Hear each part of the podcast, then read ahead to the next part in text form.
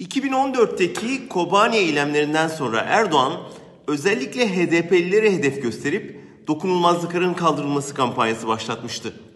2016 baharında Başbakan Davutoğlu ve Adalet ve Kalkınma Partisi anayasada değişiklik teklifini meclise sundu. Dokunulmazlığı kaldırılmak istenen 138 milletvekilinin 51 CHP'li, 50'si HDP'liydi. Tuzak belliydi ama Erdoğan terörle mücadele argümanını kullandığında CHP'nin direnemeyeceğini hesaplamıştı. Haklı çıktı. CHP'de birçok milletvekilinin karşı çıkmasına rağmen Kemal Kılıçdaroğlu teklif referanduma giderse kampanyada CHP'nin teröre destek veren partidir olarak damgalanacağından çekindi. Teklif anayasaya aykırı, halkı kandırmaya yönelik ama evet diyeceğiz dedi.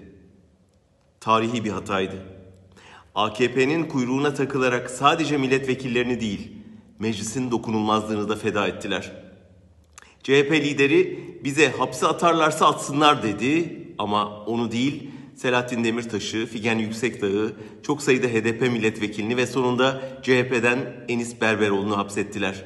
Meclis ağır bir yara aldı. Erdoğan 5 yıl sonra bugün tıpatıp aynı oyunu oynuyor.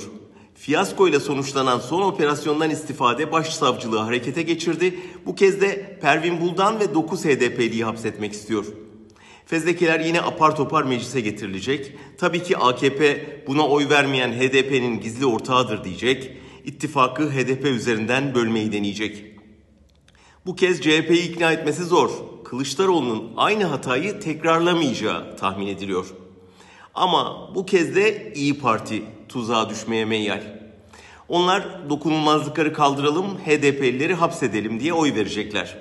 Böylece sadece Millet İttifakı değil, İstanbul'u AKP'nin elinden alan dayanışma da darbe yemiş olacak. Partiler ilke siyasetini benimsemedikçe, meclisin itibarına iktidan kaybedilmedikçe, barışa şans verilmedikçe Erdoğan bu gerilimin daha çok ekmeğini yer.